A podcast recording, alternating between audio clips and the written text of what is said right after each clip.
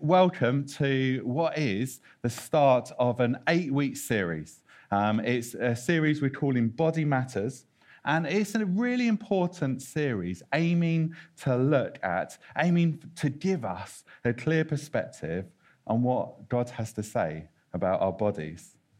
It's actually, our bodies are one of the things that many of us in the room struggle with most. Have you ever thought about that? The fact that our bodies are one of the things that we can often worry about most. Maybe it's sort of health anxiety, health concerns. Maybe it's concerns about self image or sexuality or comparison. We, why do we? Why does humanity have so many body hangups?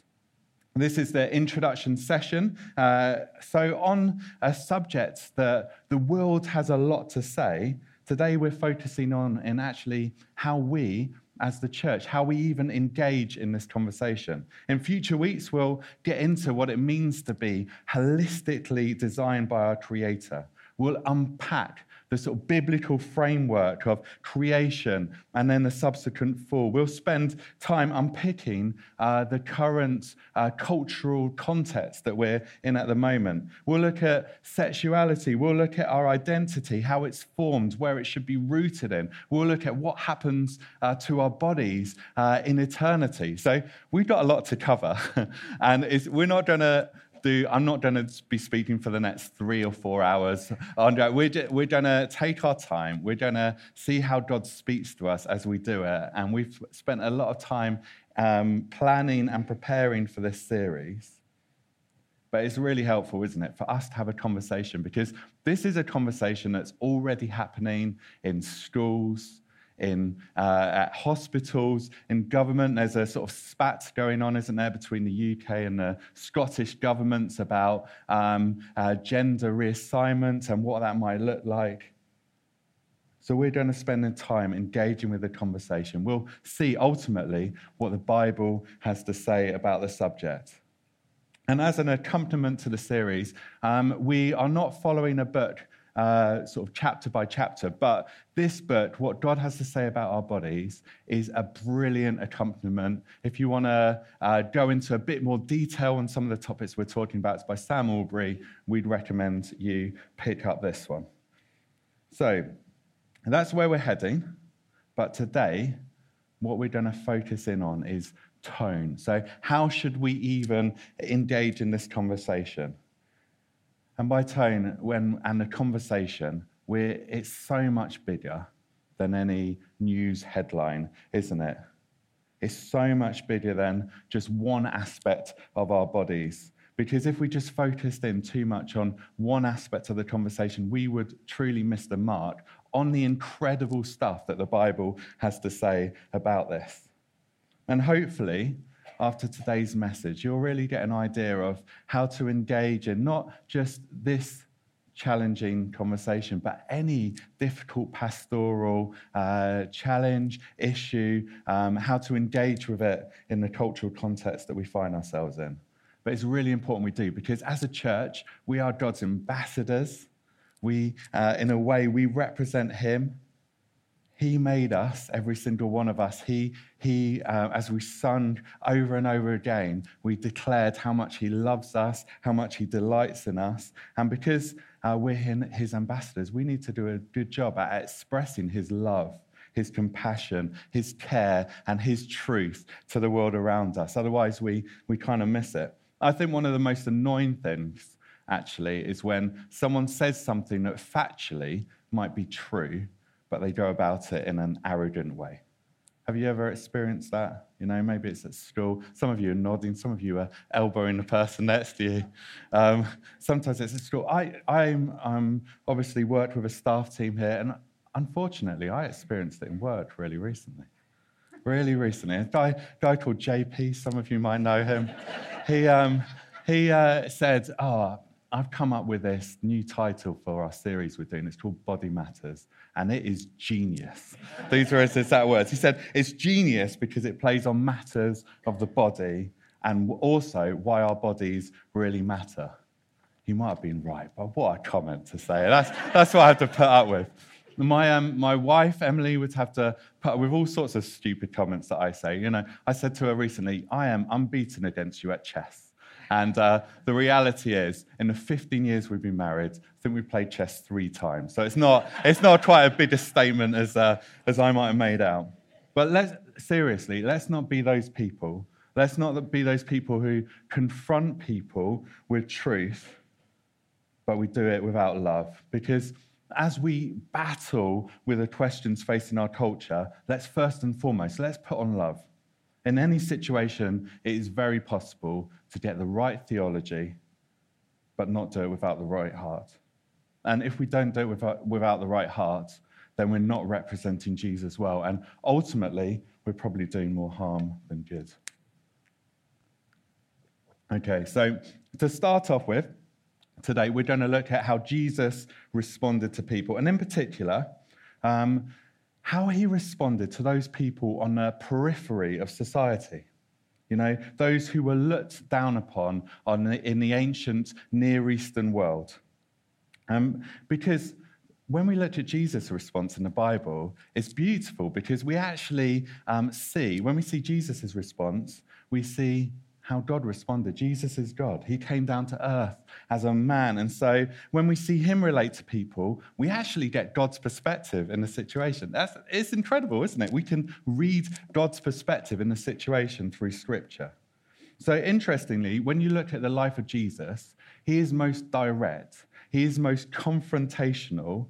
When, uh, not when he's, look, when he's talking to people who were on the periphery of society, his righteous anger actually is most often expressed, it's only ever directed at those hypocritical religious leaders, those who had the responsibility to lead the people of God, those who judged others, but then they didn't apply those same judgments to themselves. You never see Jesus respond with righteous anger to those people on the margin. But also, when he did respond uh, with righteous anger to those Pharisees, he didn't do it out of a place of not loving them. There's no, uh, there's no clue that he didn't love them. He did love them, but he just wanted to draw to their attention the reality that they weren't being the ambassadors of God that they had actually been called to be. So, let not our response be in any way similar to those religious leaders, those Pharisees. Let's be a people who reflect the love of God. Okay, so let's have a look at, if you turn with me to Luke 19, verses uh, 1 to 10, we're looking at one of those passages which involves someone who would have been an outcast in that society. So the outcasts were people like the lepers, the prostitutes, the tax collectors, those who were deemed unclean. Let's see how Jesus responded. Okay, and um, if you've got an ESV Bible, I'm not actually reading from the ESV this time, so if you want the exact words, they're on the screen. Uh, Jesus entered Jericho and was passing through. And there was a man there by the name of Zacchaeus. He was a, he was a chief tax collector and was wealthy. He wanted to see who Jesus was, but he was short, so he couldn't see over the crowd. So he ran ahead and he climbed a sycamore tree to see him, since Jesus was coming that way. When Jesus reached the spot, he looked, uh, he looked up and said to him, Zacchaeus, come down immediately. I must stay at your house today. So he came down at once and welcomed him gladly. All the people saw this and they began to mutter, He's gone to be the guest of a sinner. But Zacchaeus stood up and said to the Lord, Look, Lord, here and now, I'd give half of my possessions to the poor. And if I cheated anybody out of anything, I will pay back four times the amount. So Jesus said to him, Today, salvation has come to this house, because this man too is a son of Abraham. For the Son of Man came to seek and save the lost. Zacchaeus, he was this outcast in society. Someone who, if uh, you saw Zacchaeus walking down the road, you would cross over to the other side. You try and avoid him. Someone who, um, if he walked down the Ron Alley at night, he might get beaten up or worse. He was hated by his people because he worked on behalf of the, um, the Romans who were the occupying force at the time. Um, and he collected taxes for them. Not only was he a tax collector, he was chief tax collector. So he was, he was even more hated. And alongside collecting the taxes that the Romans demanded, he also pocketed a little bit of Zacchaeus tax on the side to see how um, much he could get away with there. The, Zacchaeus, his name actually means pure one, but he was anything but hated by his own people, but also he was an outcast by the Romans as well because he wasn't a Roman either. He was just someone who people wanted to avoid. Who, who are the people that we see on the periphery of our society right now? Who are the ones who we would say they don't quite belong anywhere? What did Jesus do when he encountered Zacchaeus? Well, firstly, we read in the passage, don't we? We see in the passage, he loved him. So Jesus didn't shun him, he didn't ostracize him. Instead, he called him by name Zacchaeus, come down immediately. I must stay at your house today. He reached out, he got to know him, he heard his story, he built relationship. And as Jesus did this, what did the people do? Well, they judged Jesus. They said, Look, he's gone to be He's gone to eat at the guest of a sinner. But Jesus didn't care about what the crowd said. He cared about Zacchaeus. He reached out hands of friendship and love. That's what God's like. He reaches out hands of friendship and love. And this isn't an isolated incident. We look at Jesus, and over and over again, you see that he was loving people others thought he should actually hate. Author and blogger Andrew Bunt said, Where there was sin, he never condoned it. He never separated God's truth and love, but he knew that he could not truly express God's truth if he did not also express God's heart. If Jesus responded in this way, then surely we as Grace Church, we, uh, the church who has Jesus as our head, he's, he's the one who leads things here. He's the one who we worship, who we, um, who we lift up, who we glorify, who we proclaim. Surely, if that's what he did, we should do the same. We're called to be a community that welcomes, that cares for, that loves people. So, regardless of your background, if you're marriages on, on the rocks, then look, you're so welcome here. If you're suffering any sort of pain and trauma and sadness, this is a place for you to, to be and to be loved. If you identify as trans, or if you're suffering with life controlling issues, addictions, if in any way you feel on the margins, you are welcome here. And let's not forget, before we sort of have too much of a them and us, let's not forget that we were all outcasts. We were all like Zacchaeus. The, Zacchaeus' story is one that resonates with every single one of us. We were like him until Jesus called us by name, before he made the move to welcome us in.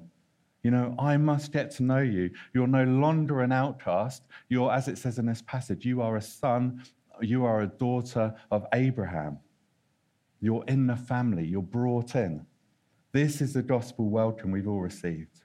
This is how we're to be treated, how we, are, how we were treated, and this is how we're to love others in our community.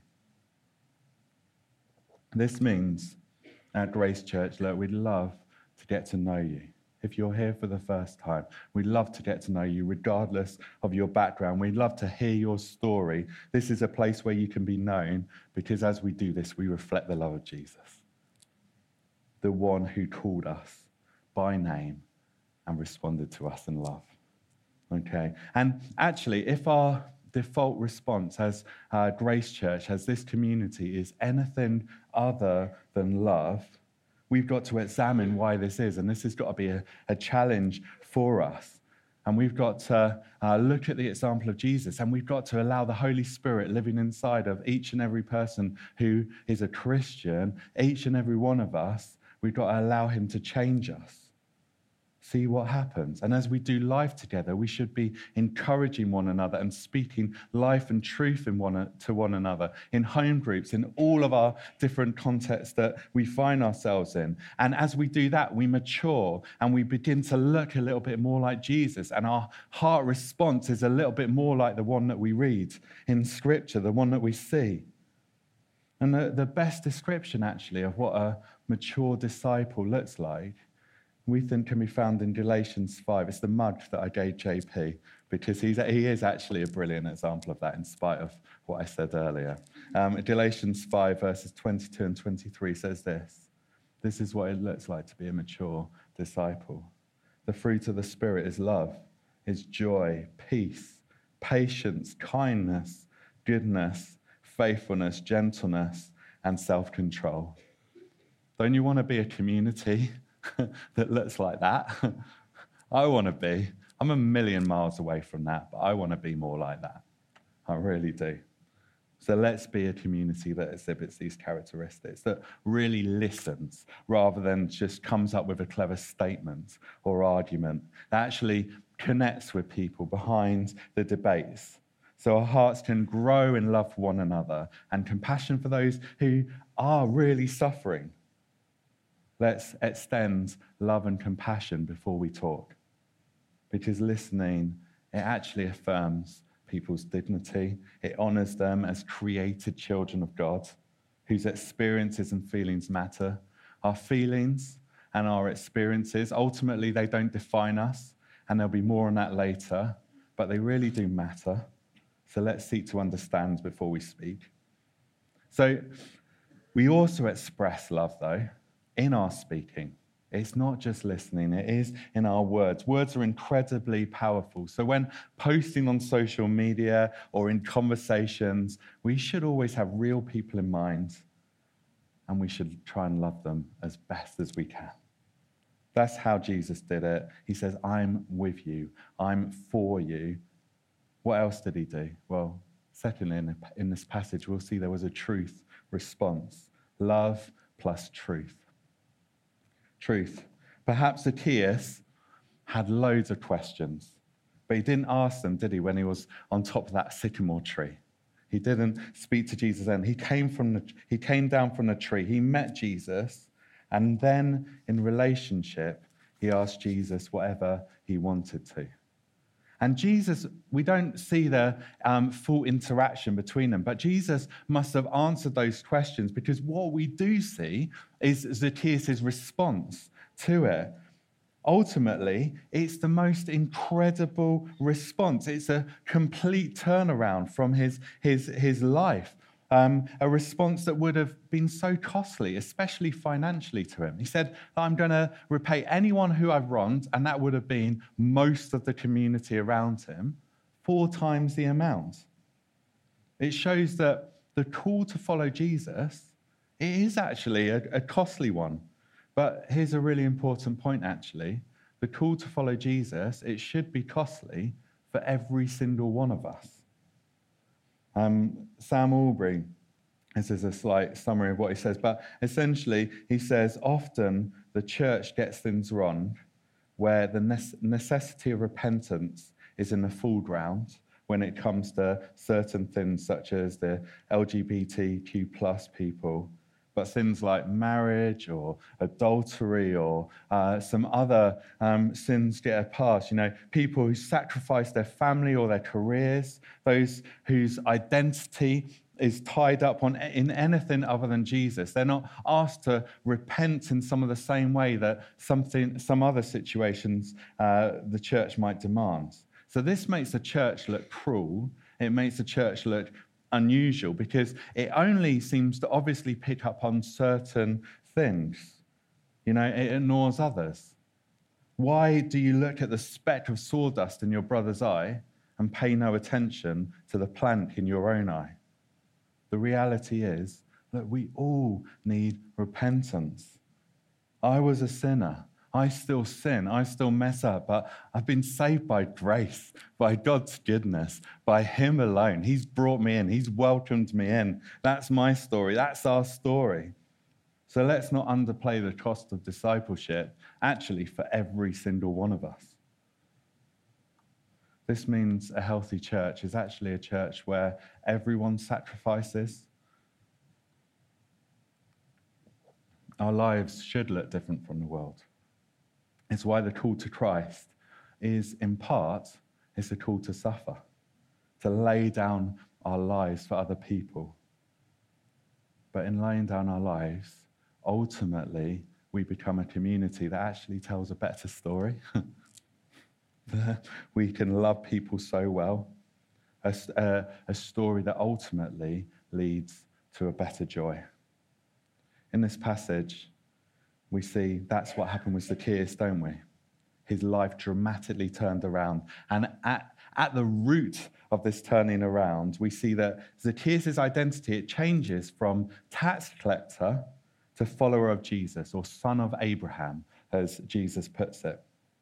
Um, we see that Zacchaeus, he stopped defining himself by his wealth that he'd accumulated, and instead he starts to identify as a follower of Jesus. This means that Zacchaeus, um, there's great cost, there's suffering. He became a lot poorer, but the cost is worth it. And identity is one of the key parts of this whole discussion that we're going to be having over the next eight weeks. You know, questions uh, such as, Who am I? Massively important questions. You know, what, what am I living for? They're great questions to ask, and they're the ones that we start to, we'll start to unpack. Who am I? It's this innate question that humanity asks, regardless of background. But ultimately, in order for us to answer that question, who am I, we first need to answer who defines who I am. And there are, there are three places. It's as simple as this. There are three places you can look to to get your definition of who, who you are. The first one is you can let others define you. So, what other people think of you, that is who you are. And it's not even quite as simple as that. It's not what other people think of you, it's what you think other people think of you. But the problem with that is that can be fragile, it can change. You don't actually know the reality of what people think of you. The second thing is you can define your identity by you deciding yourselves, by letting your feelings decide who you are. But again, if you're anything like me, my feelings change. You know, I'm feeling great one minute, I'm feeling less good the next. It's still a fragile situation. Well, the third and final place you can look at to define who you are is you can let God decide who you are. What God says about me is who I am. We'll look at these in more detail in, coming week, in the coming weeks. But so much of this whole conversation, it starts with that question. And whilst um, in our current cultural question, it, um, current cultural context, this question has a particular angle. Um, the, in the last 15 years or so, it's only been more sort of common par- parlance that uh, we started to talk about gender in this way. Asking the question, who I am, who am I rather, is nothing new. You know, as a middle class uh, teenager growing up in the 90s, uh, I asked a question, and I did what most people in my situation did. We went backpacking. So went to Thailand, Singapore, Australia um, to find myself. Uh, to do a little bit of, uh, bit, bit, of that. And I've got a little excerpt from my diary I thought I'd uh, share with you. Apologies for how I spoke as a 22 year old. Maybe it hasn't changed that much in the intervening 20 plus years. Okay the first day, and this is from an Azari, the first day in northern Thailand involved a pickup truck ride and then a four hour hike. The scenery and the crazy looking insects were amazing. We arrived at the Hill Tribe village, 120 or so people at 5 p.m. I thought it wasn't going to be a very authentic Hill Tribe, but it was literally a little farming community. There were three religions Buddhism, Christianity, and the worship of spirits and nature in this tiny community.